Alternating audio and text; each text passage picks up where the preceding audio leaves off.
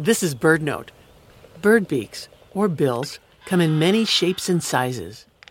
And birds use them for just about everything to collect food, to preen, fight, court, chop holes in trees, weave nests, and more.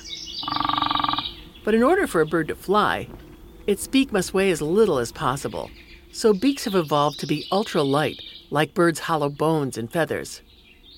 Just what is this versatile appendage made of?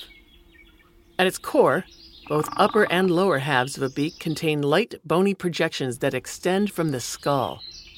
These bony parts are covered with a sheath of a tough material called keratin.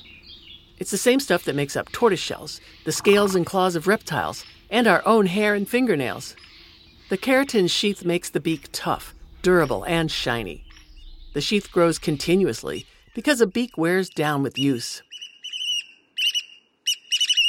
Picture a shorebird, like this black oyster catcher, flipping rocks and hammering shells all day. Ancient birds were weighed down with jaws and teeth, making flight far more challenging.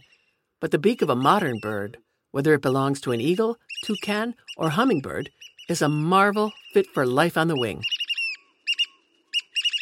For BirdNote, I'm Mary McCann. Today's show brought to you by the Bobolink Foundation.